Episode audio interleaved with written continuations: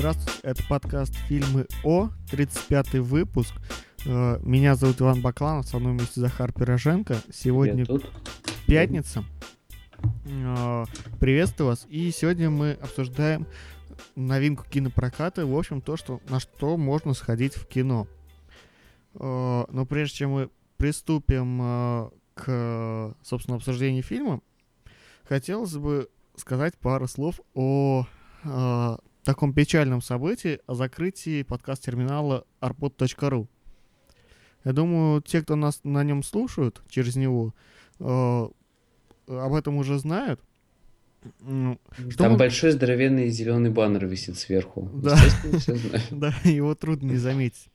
В общем, хочу сказать э, огромное спасибо ему, э, потому что без него бы нас бы не было. Мы бы не собрались и уж тем более не стали бы открывать сайт. Потому что, честно говоря, э, я это Захар уже э, писала про это, что я согласился записывать подкаст только потому, что когда-то, давно-давно, я э, заглянул на сайт Russian Podcasting, .ру, еще тогда он так назывался. И э, начал слушать подкасты. Именно тогда я даже начал какие-то подкасты записывать, и до сих пор где-то есть. Да нету их, ты же все удалил вроде. Да вроде все удалил. Ну, не знаю, это же интернет. То, что попало в интернет, останется в интернете навсегда. Да. Ну вот. И, э, вот как такого прощания с ним, мы запишем пару эксклюзивных выпусков. Даже не пару, я думаю, побольше. Они начнут вы- выходить. До 14 декабря их можно публиковать, насколько я понял. Ну, и с 1 января по- под- ну, подкаст-терминал закрывается. Очень печально. Ладно, первый эксклюзивный выпуск, который ну, будет опубликован, он будет опубликован завтра. Что это, я пока говорить не буду. В общем, ждите. Ну, а сейчас все-таки предлагаю перейти к нашему фильму, на который я вчера любезно сходил. Любезно сходил. Да, сходил и не пожалел, хотя после него у меня остались очень двоякие чувства. Даже не то, что двоякие, многоякие какие-то, потому что я, я в смятении был очень долго. И, Давно, кстати, такого не было, чтобы фильм мог оставлять такие чувства. знаешь, действительно, прям очень давно. И знаешь, на самом деле, если бы у меня были деньги, я бы на него пошел бы второй раз. Я думаю, там бы и третий, и четвертый раз бы сходил. Потому что он э, так вот будет по сильнее Интерстеллара. Ох, Вот- какие вот- ты вещи сейчас Нет, говоришь. в плане э, именно того, чтобы его понять. То есть Интерстеллар в плане понимания он полегче будет. Интерстеллар, он массовый. Начнем с И он, этого. да, и он все-таки более массовый. Хотя этот тоже фильм довольно массовый. Это как э, вспомнить все. Вот недавно был. Ну, пару недавно был вспомнить все это вообще кошмар. Тут Ну- скорее петля времени. Ну, или петля времени.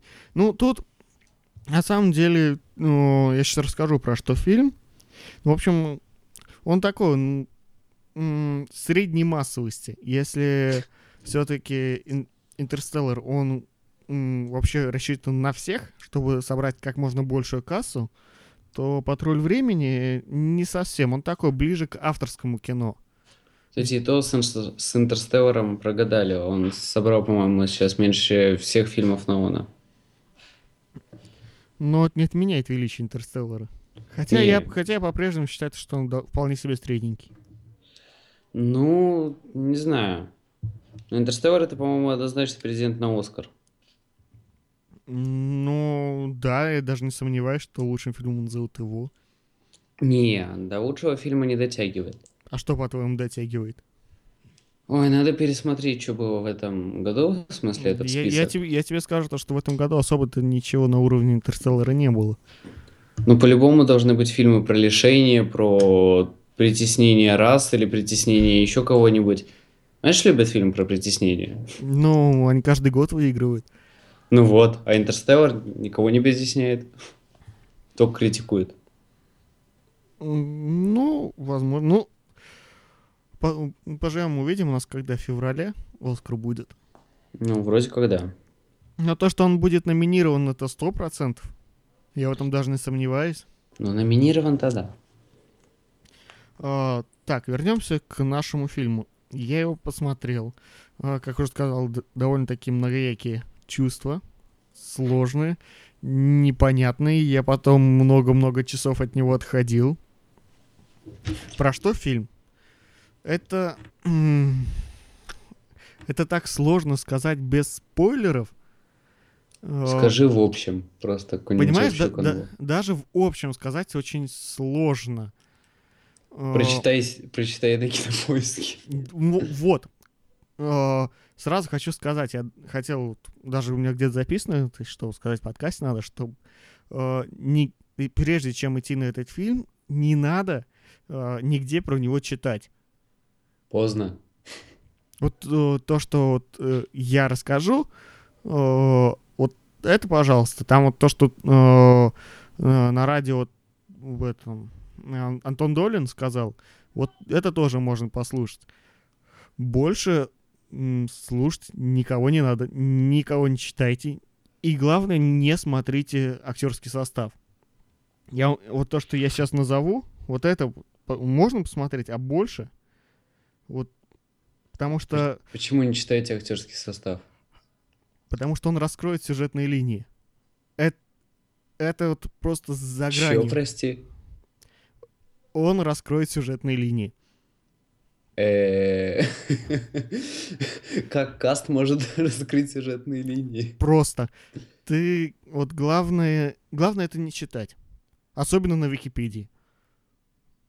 Ну, всегда, когда иду на фильм, читаю про него в Википедии, конечно же. Ну, многие так и делают. Я не Зачем шучу. там же обычно спойлеры? Знаешь, э, обычно на Википедии там первый абзац, который там наверху, э, там э, довольно много рассказывается без спойлеров. Ну, не знаю, я обычно читаю какие-нибудь МДБ база или кинопоиск родимый. А МД базы, по-моему, никто в России не читает. Почему? Я читаю. Там они собирают э, рейтинги со всего мира, по-моему. Как не читать-то? Ну, ладно, сейчас не об этом. В общем, старайся как можно меньше информации получать об этом фильме, потому что там, на самом деле, очень интересный сюжет. И сейчас вот я попробую э, очень аккуратно э, рассказать не суть, ну, в общем, попробую про него рассказать. Хотя бы завязку. э, ладно, хотя бы завязку. Э, Есть такая э, организация, что-то типа полиции, которая предотвращает преступления в прошлом. У них есть машина времени, у них есть сотрудники, которые отправляются в прошлое, предотвращают э, преступления. Ну, А, замечательно. Э, Главный герой является одним из лучших сотрудников, э, который м, предотвратил э, огромное количество преступлений, спас огромное количество э, людей, кучу жизней, э, и сейчас он выполняет последнее задание, э, пытается поймать э, от террориста, который устраивает взрывы. И должен предотвратить взрыв в Нью-Йорке, который несет 11 тысяч жизней. Собственно, вот на этом сюжет и завязан. Там появляется, ну, э, при учете того, то, что бюджет фильма довольно маленький, он там реально совсем маленький, э, он э, выглядит довольно живо, если учесть то, что там есть несколько времен, начиная от 40-х годов э, и заканчивая 90-ми, если не ошибаюсь, 80-ми или 90-ми. То есть я правильно тебя понял, что это, по сути, особое мнение, только наоборот? Нет. Не, ну в плане того, что там они предотвращали э, преступления, которые еще не произошли, тут они Ну- предотвращают преступления, которые произошли. В принципе, да. Естественно, вот, вот в этой организации, в которой он работает, э, там есть какие-то свои правила, которые, э, собственно, должны соблюдаться, чтобы не, не произошло эффекта бабочки. Ну, понятно. Не встречаться с собой, вот это вот все. Нет, вот этих, вот этого правила, по-моему, там нет. Но, в общем, список правил там не приведен. Но просто есть какие-то правила, что особо ни с кем много не говорить, э, кроме задания ничего другого не выполнять. Ну, в общем, вот такие вот задания. Ну, вот так- фу, такие правила. Слушай, а вот не постигла ли тут кара всех фильмов про путешествие во времени? М, Например. Ну, например, сюжетные дыры. Всегда в путешествии во времени сценаристы начинают путаться. Здесь... э, вот здесь вот как раз вот этого нет. По крайней мере, этого не видно. А, и самая главная беда лично моя с э, фильмом про путешествие во времени, это то, что конечный итог делает бессмысленным все, весь предыдущий фильм. Тут такого тоже нет. И этого здесь тоже нет. О, Э, Здесь вообще в чем вот такая особенность фильма, что где-то, э, наверное, первую треть ты э, не понимаешь вообще ничего. То есть э, ты э, идешь на фильм, думаешь, что там сейчас будет экшон, потому что это все-таки триллер как ни как никак. это, ну да, триллер. Ты думаешь, что там сейчас будут стрелялки и так далее. А на самом деле первый, первая треть фильма это э, просто рассказ с, э, прошлого девушки. Вот. Господи. Ты ничего не понимаешь. Ты не понимаешь, причем она тут. Э, Что вообще происходит. Потом ты начинаешь докатывать, что, ну, что в принципе происходит. У тебя появляется какая-то картина мира. Э, И в третьей, третьей ты даже ска- скажу не так. В самом конце фильма ты, э, ну, тебе ра- раскрывают все как есть. И у тебя сознание вообще м, разворачивается на 180 градусов, и ты понимаешь, как сильно ты ошибалась насчет этого фильма, Мне кажется, насчет что сюжета. а а, вот как раз-таки та тема, с которой происходит с фильмом, она связана с названием. Потому что когда слышишь название «Патруль времени», думаешь, что увидишь какой-нибудь боевичок в стиле там, ну вот недавно выходили «Призрачный патруль», или вон был, по-моему, одноименный фильм «Патруль времени» с Джеки Чаном, где там что-то они тоже творили. Вот, в оригинале-то фильм называется по-другому. Если Да. перевести дословно оригинальное название, то это будет как предопределение. Ну или предотвращение. Там много переводов есть. Predestination, если на английском. Если Да. для кого-то что-то скажет. Если я правильно это прочитал. Вот скажем так, в чем проблема? У нас, э, как правильно сказал Антон Долин, в России прокатчик не самый лучший. Это именно тот прокатчик, который любит путать названия. Даже не то, что путать, он катастрофически их меняет. Вот это название, оно ассоци- ассоциируется с э, другими фильмами, которые ты видел э, раньше. Ты, может, может быть, даже этого названия нигде и не было, как, опять же, он говорит. Но оно такое, что у тебя появляется такая мысль, что где-то ты это видел. Ассоциации появляются. Э, даже нет ассоциации с конки- какими-то конкретными фильмами. Просто я это видел. Ну вот, мое первое впечатление про «Патруль времени», когда мы открывали список релизов на неделю и смотрели, на что можно сходить, а, я подумал, что «Патруль времени» это просто будет простой легкий боевичок. А оказалось все совершенно наоборот. Оказалось, это чуть ли не, это, не один из самых вдумчивых фильмов года. Но это действительно один из самых вдумчивых, вдумчивых фильмов года. И в отличие от большинства, я не буду говорить, что он самый лучший, потому что это явно не так. Фильм очень сложный, и вот на лучшесть он ка- никак не претендует. Кстати, в России он вышел на год позже, чем во всем остальном мире. Во всем мире он вышел там 18 января, если не ошибаюсь. А, 13 января. 13 января. А у нас вот он вышел только вчера, 4 декабря. Причем, я так понимаю, не в полном прокате. Это опять же э, все вопросы к прокатчику, потому что он не смог определиться, э, не смог договориться с э, кинотеатрами. Не, ну как бы и Интерстеллар не особо много денег собирает, и... Но понимаешь, Интерстеллар, вот он до, до сих пор, вот, допустим, в кинотеатре рядом со мной занимает два зала. Два Полностью? зала, в, ко- котором х- круглосуточно, ну не круглосуточно, во время работы кинотеатра, постоянно крутится «Интерстеллар». До сих пор.